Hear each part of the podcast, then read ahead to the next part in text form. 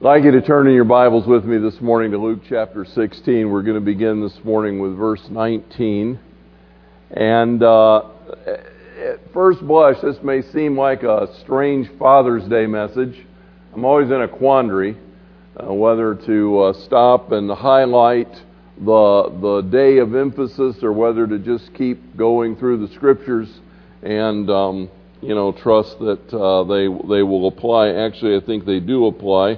And I think you'll find that as uh, we go along. It's a story of rich man and Lazarus. And uh, in this whole chapter, Jesus has been uh, contrasting uh, really um, how, uh, how to manage wealth. And in this particular story, it's not so much a story about wealth as it is about the attitudes that reflect one's use of it. Um, there are wealthy people who are humble before the Lord and manage their resources well, and then there are people who are enamored uh, with their wealth and basically uh, squander it on themselves. And uh, the message uh, here is about such a man as that. But really, as we get into it, we find that what Jesus is really illustrating is uh, what happens after this life, life after death, and what goes on uh, in life beyond. The other thing that's interesting about this story is that it has been debated by the church for 2,000 years whether this was a parable or whether this was a literal event. Was this some uh, literal uh, historical event about which Jesus uh, had supernatural understanding? Or is this a parable?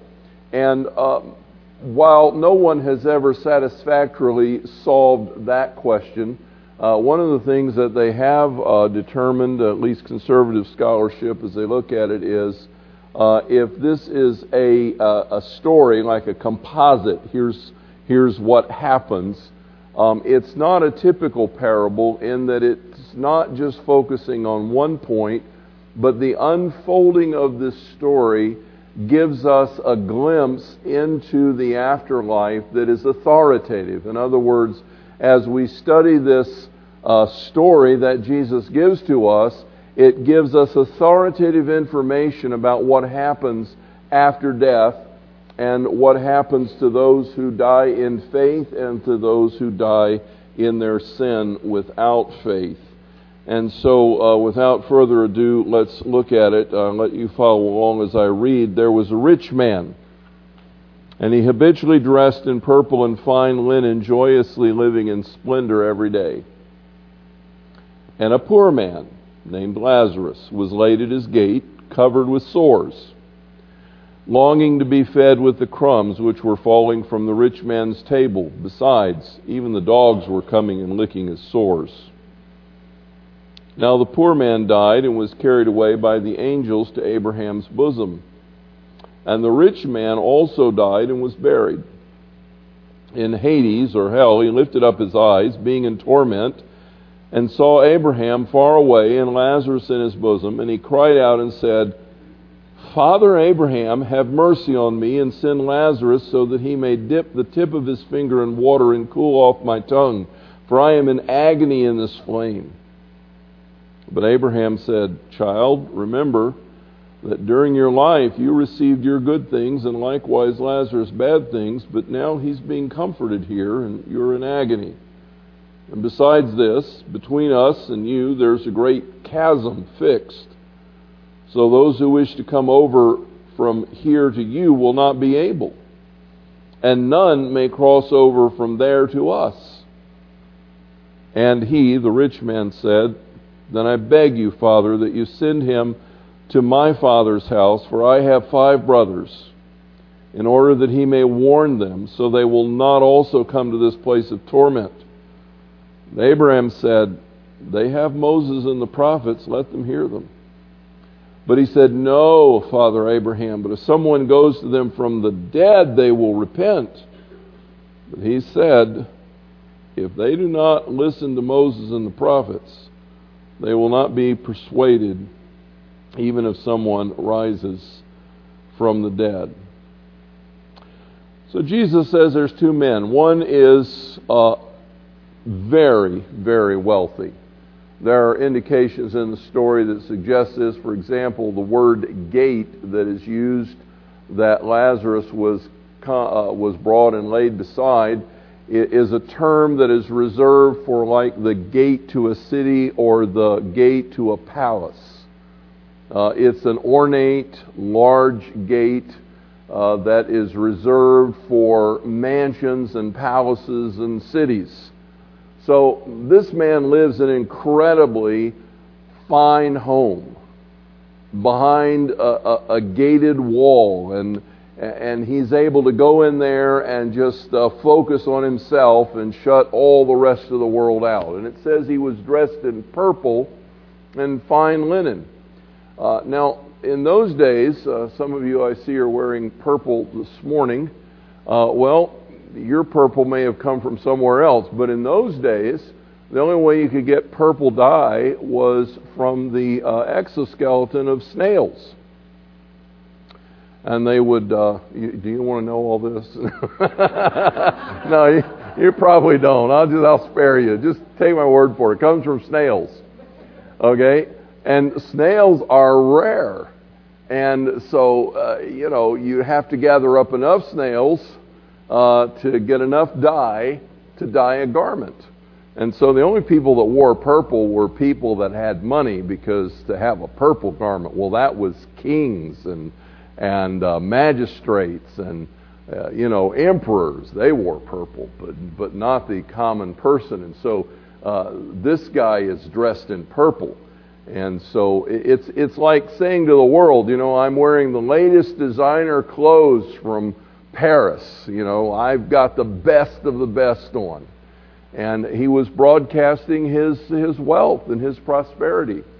Um, he was also wearing the finest underwear that you could buy. It was fine linen.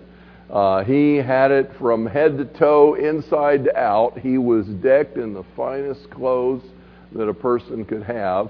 And it says that he lived in splendor every day. I mean, this guy was living high on the hog. He had everything he could want indoor theater, big screen TV, you know, uh, pool, jacuzzi, uh, a whole nine yards. He had it all. And uh, he went behind his gate, he closed the door, and he lived for his own pleasure every single day. Now, there was at his gate this other fellow by the name of Lazarus not the one that Jesus raised from the dead, particularly, but there was this fellow Lazarus. And Lazarus was not able to work because uh, he was incapacitated in some way, and he also had some kind of illness that caused uh, sores all over his body.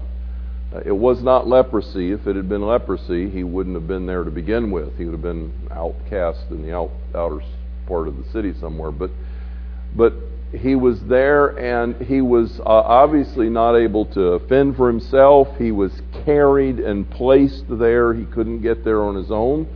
And uh, dogs were not the little uh, pet pooches that we have these days. They were they were uh, you know mongrel dogs that roam the cities, and he wasn't even able to shoo them away. Uh, and so they would come and lick his sores. This is a picture, uh, you know, of a person in dire dire straits and uh, because he's not a, he's not able to work, they didn't have any uh, social services uh, in those days that you could you know just appeal and uh, get, get some kind of income to take care of you. You had to uh, rely on the good graces of people around you, and so he would uh, have someone come and, and deposit him by the gate to this rich man's palace in hopes that perhaps some of the crumbs that fell from his table, uh, metaphorically speaking, that he could get the garbage that was left over after the meal and subsist. And Jesus paints a picture that this that this wealthy guy just kind of walked by him every day and paid him absolutely no mind, in and out all day long, could care less about this man's condition. Now, let me tell you what this story is not about. because it's important that we get this distinction in our mind. This is not a story about rich people that go to hell and poor people that go to heaven. This is not about that. Your wealth and your status in life has nothing to do with your eternal destiny. What it is a story about is values.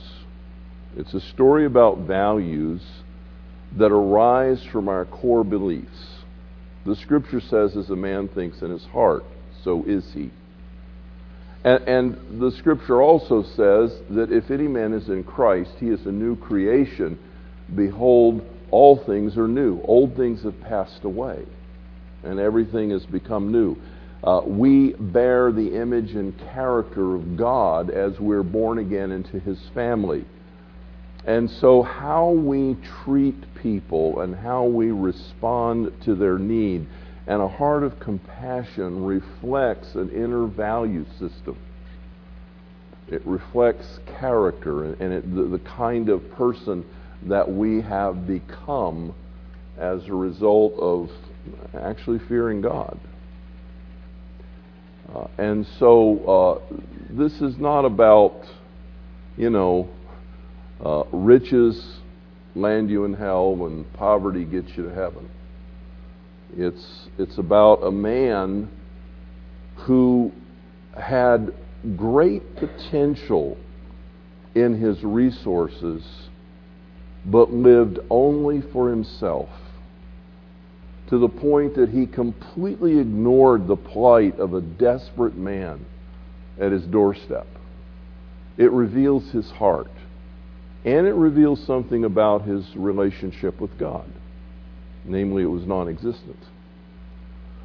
And about a poor man who was a son of Abraham, child of Abraham, who was uh, longing to just get through life the best he could, but whose hope ultimately lay elsewhere.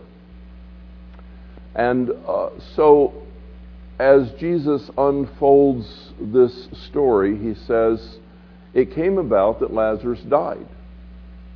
And when he died, the angels carried him away to Abraham's bosom. And then, after a bit, the rich man also died, and he was buried. Uh, some see and hear the implication that Lazarus was probably thrown outside the city on the garbage heap and just allowed his body to rot because if they weren't going to feed him in life, who's going to care for him in death? But the rich man had a nice funeral and, you know, a good send off. and now the curtain is drawn back and we are shown a picture of where they have landed after their death. One thing immediately comes to mind they have not ceased to exist. The grave is not the end. They're both existing. I chose the word existing for the outline carefully because I can't say that the rich man was living. He wasn't living, he was existing. Lazarus was living.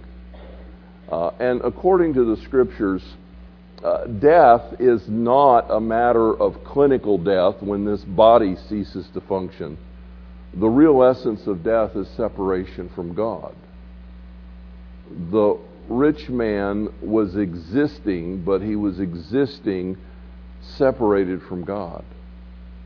The poor man, Lazarus, was living in the bosom of Abraham, being comforted by him. I, am very tempted to go off on a rabbit trail and talk about a lot of uh, theological concepts here, and I'm going to resist because it took me too long the first hour.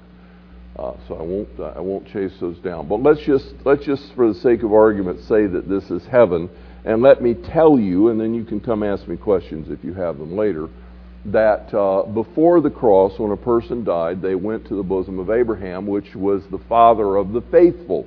He believed God, and it was counted to him for righteousness, and so he he represents all the faithful, and he was the safe harbor for all believers after death. After the atonement, Jesus Christ went and proclaimed liberty to the captives, announced the atonement had been accomplished, Uh, his blood had truly removed their sin and ushered them into the presence of God, so that Paul now tells us that to be absent from the body is immediately to be in the presence of Jesus Christ.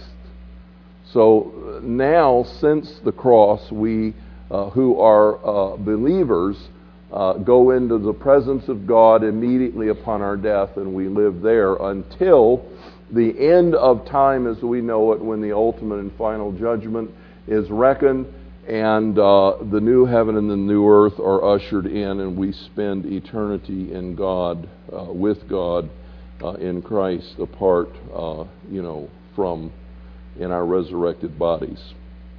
Uh, so, that's the first thing.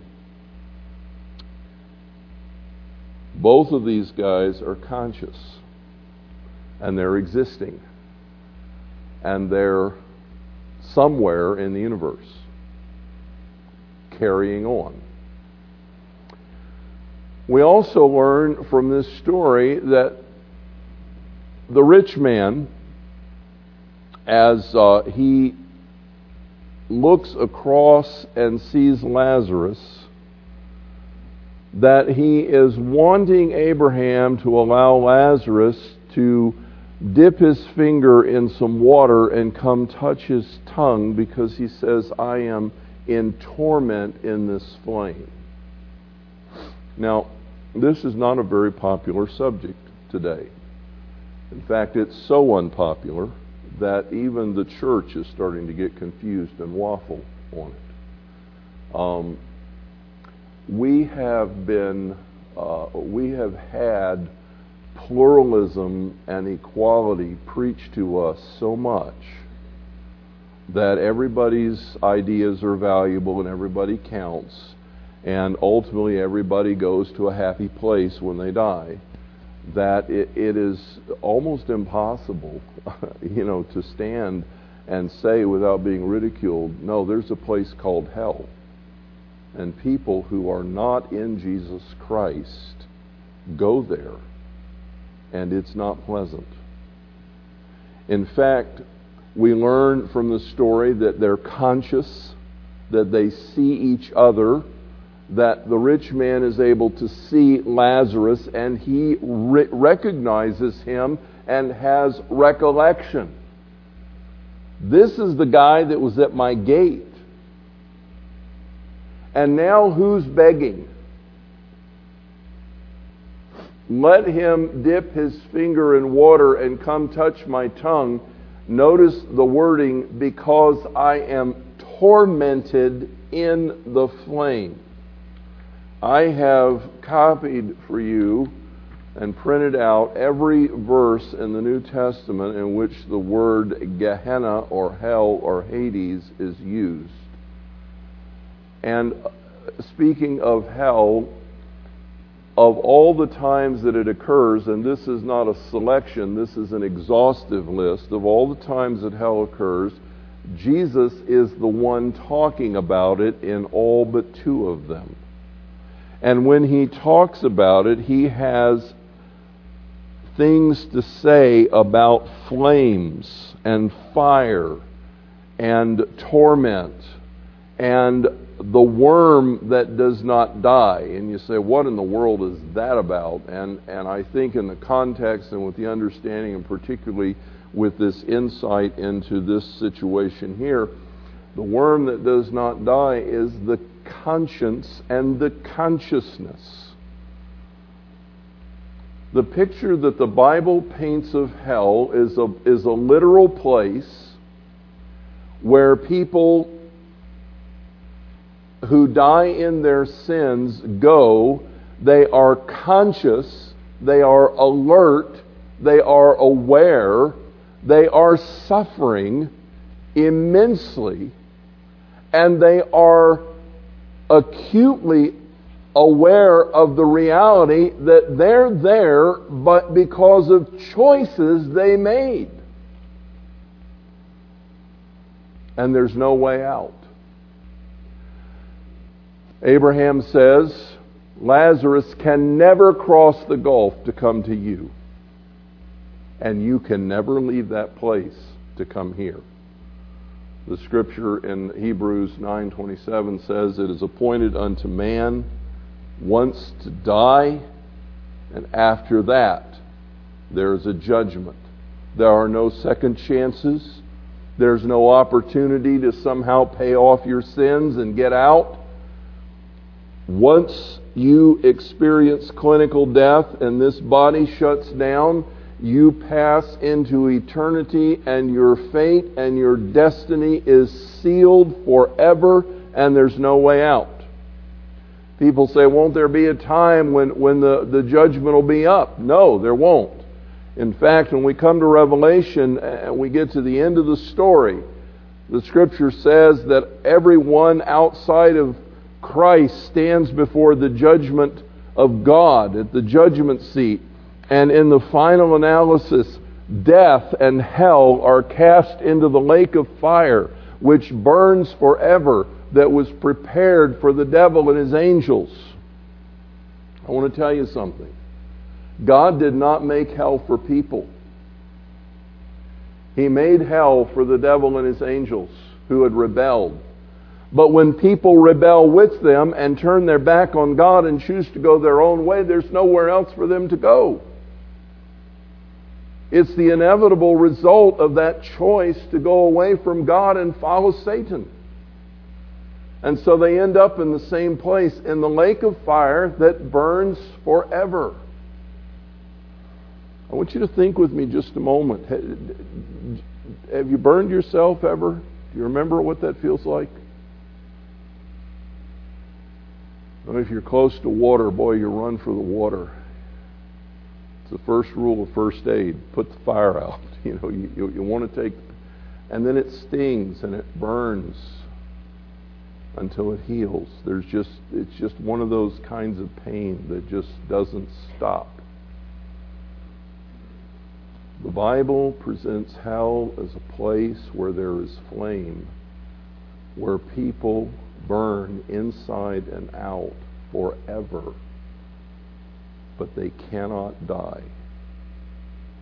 And as they endure that incredible suffering and they deal with that horrible pain, they have in their mind a conscious awareness of their circumstances and the fact that they are there because they rejected God.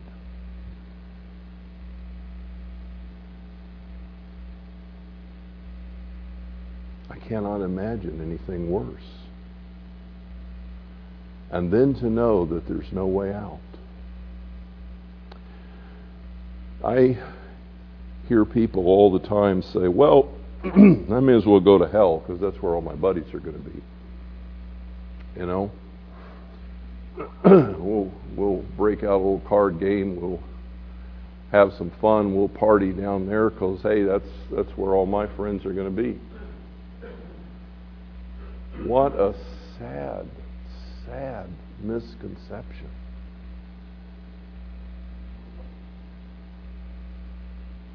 You're not going to think about your friends. If you even know anybody else is there, it's never going to dawn on you. So great is the personal suffering. Have you ever been seriously ill in a painful way or had a trauma that, that caused excruciating pain?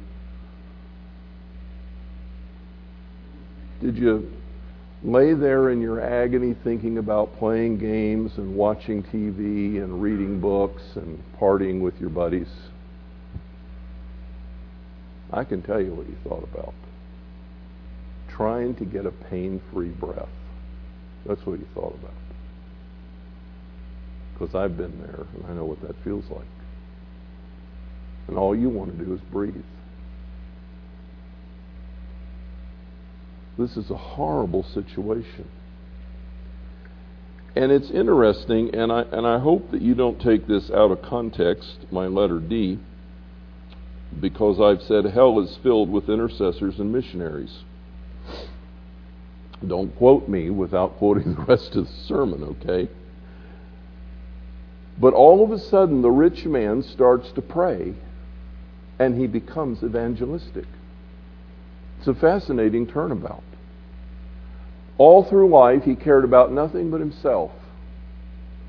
Now, all of a sudden, if he can't get any relief, he prays, Let Lazarus go back and tell my brothers. I have five brothers, and I do not want them here. You know, I don't know if you did this in this hour, but in the first hour we prayed for the church in South Carolina where the young man came in and killed people and shot up the Bible study group and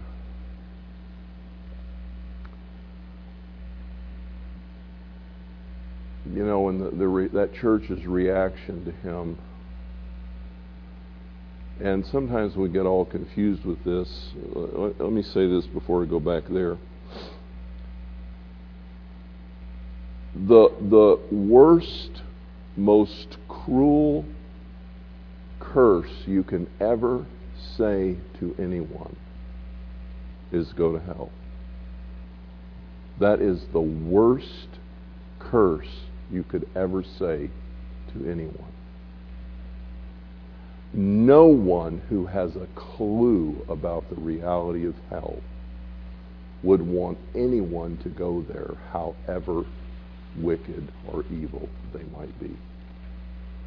Now, when I say that, I am quick to tell you that in this case, it is so recently in the news and, and many others like it. I saw the picture of that young man on the internet dejected, vacant, downcast. He owes a debt to society. And society cannot ignore that kind of behavior. We must respond to it with swift and sure judgment. The scripture's plain about that. The one who bears the sword does not bear it in vain, but is God's minister avenging his righteousness upon the ungodly. There is a debt that is owed society that must be carried out, or there will be anarchy and mayhem, and no one will be safe. And God values life to the point that He has put within our authority the power of capital punishment and incarceration and other things. So, so there's no question that the debt must be paid. Don't get that confused with praying for someone's salvation. But he can be saved and have a relationship with Jesus Christ while he meets whatever consequences he owes society and those families for their loss. And anyone who is still breathing can be saved. No matter what they've done, no matter how wicked they've been, there is forgiveness and cleansing and restoration in the name of Jesus. You may have to pay for your sin and its social consequences here, and rightly so. But no one who has an inkling about the meaning of hell would want the worst criminal on the planet to spend eternity there. There are those who think that God designed hell as a part of his grand scheme to demonstrate uh, his justice and his holiness and his righteousness.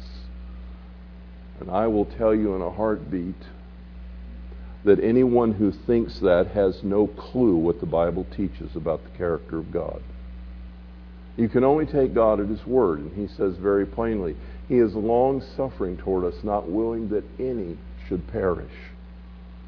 That's His heart. He desires all people to be saved and come to the knowledge of the truth. The fact is, not all people will be. In fact, Jesus is very open about the fact that the majority of people will not be. But it does not change the fact that God's heart toward them is that they would be. In fact, I've quoted Ezekiel 33:11 for you here at the bottom, thoughts about the grief that God holds in his heart.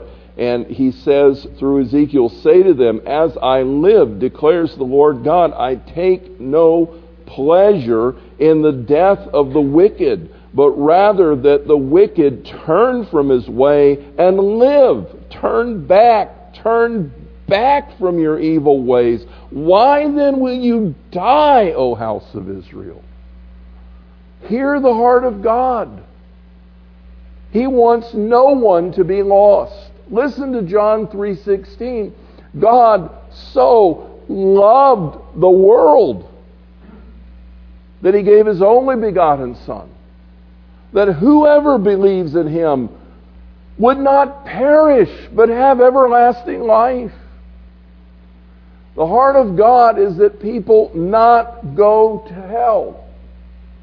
But the reality is, if they refuse His grace and persist in their sin and will not bend the knee, they will go there. And they will never leave.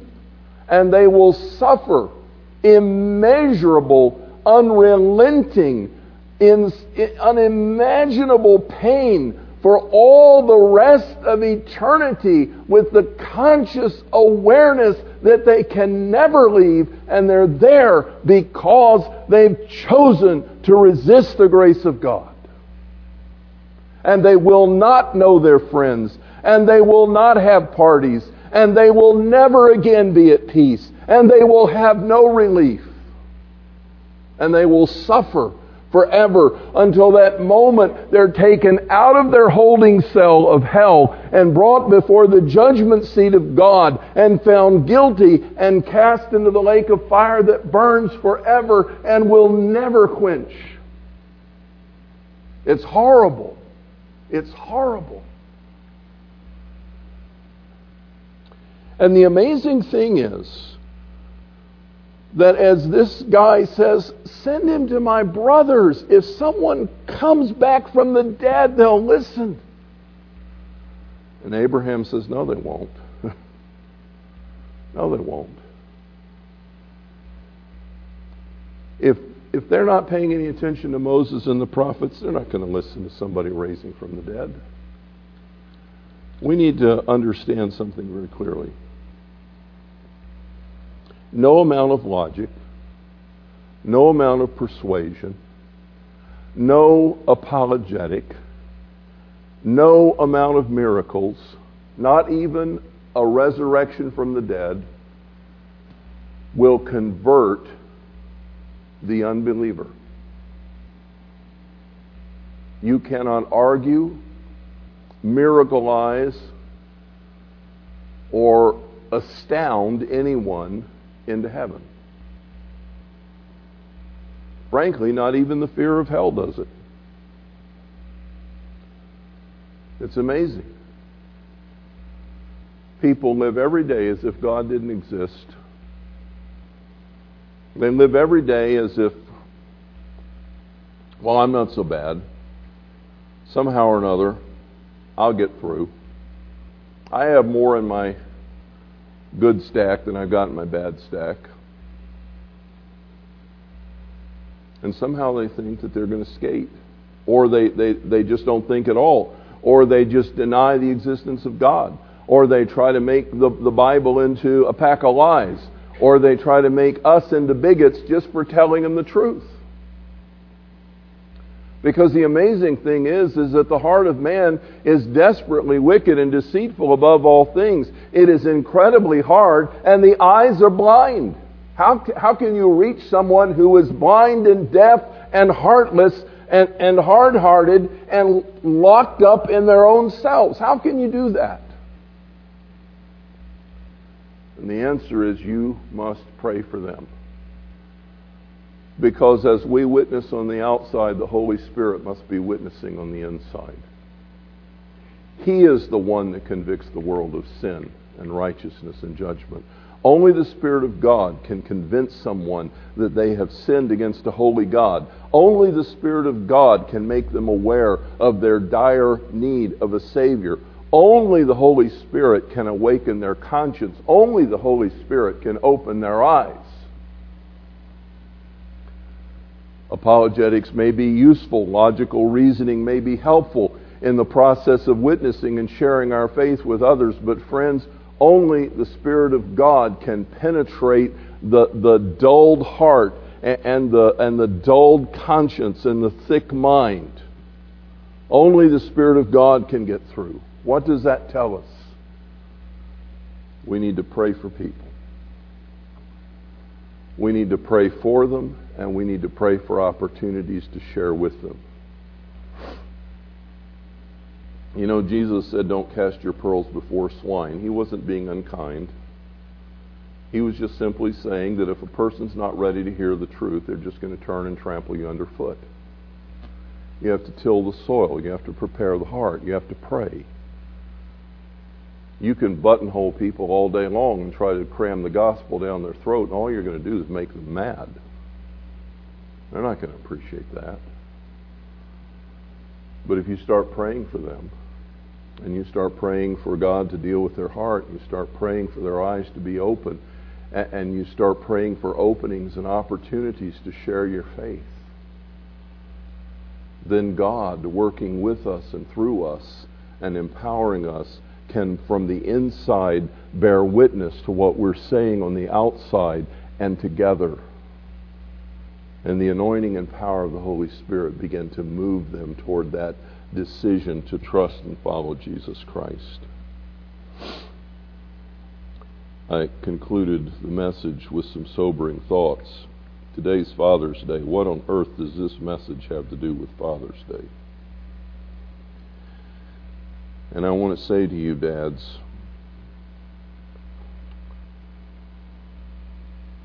there's a lot to being a father. And it includes a lot of things a lot of conversations, a lot of listening, a lot of training, a lot of teaching, ball games, concerts, special events, whatever. You know, investment. But there is no more important legacy to leave than to influence your children to follow Jesus Christ and make that important decision. There's nothing I want more than for my sons and my grandchildren to be in heaven with me. There's nothing I want more. It's the most important legacy I can leave. That one day I will see them again and we'll be together forever. There's nothing more important than that. It is the most important thing a father can do. And don't you dare let them make up their own minds which way they're going to go. You pour all of your energy and all of your prayers into lovingly pointing them toward Jesus Christ. He is the only way. There's some things you cannot afford to leave up to someone's own mind. You need to proactively move them toward the Savior. Not forcefully, but gently leading and guiding. Secondly, even a marginal grasp of the reality of hell and eternal damnation will make an intercessor and an evangelist out of the most timid among us. I will tell you very honestly, I am not the world's greatest evangelist. I've told you this before, and I've just proved it again. I got on a flight in Tampa and flew all the way to Chicago. I wasn't sitting with my family. I was sitting in an exit row where I had a little leg room. There were two young ladies sitting beside me, and I flew all the way to Chicago. And I think the only word I said was hello. Oh, I think they asked if they could get out at one point to use a restroom, and I said certainly. Some of you don't think I'm an introvert, but believe me, I'm an introvert. I am not a natural, bubbling, effervescent soul who just uh, finds ways to tell people about Jesus and chats them up on every opportunity. I, it's just not who I am.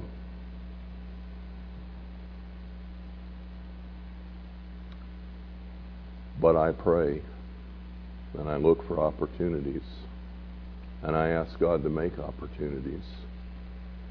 And when He puts a door in front of me that's open, I want to, I want to take it. God can give the boldness to take it. I want to take it. You know, I I told someone the other day I couldn't I could not bypass the opportunity. I said, "Don't don't you dare let me preach your funeral before I know for sure that you're going to spend eternity in heaven. Don't you let that happen to me.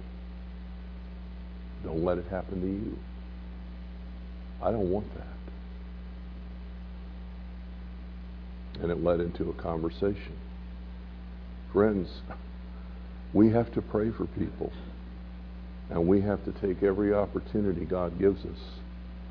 I don't want to preach funerals and not know, and not know where that person is. Or worse, and know where they are. And it's not the right place. A sober awareness of the reality of hell will make an intercessor and an evangelist out of you. It has to. And finally, every once in a while I have these thoughts, and I can't touch this topic without without having this thought. And I may be wrong because there's nothing in the scripture that tells me this except I guess just the way I react to things and maybe a sense of awareness of what God is like. The Bible says that there will come a day when human history is finished. And all the redeemed of the Lord, all those who put their faith and hope in Christ, will stand with him safe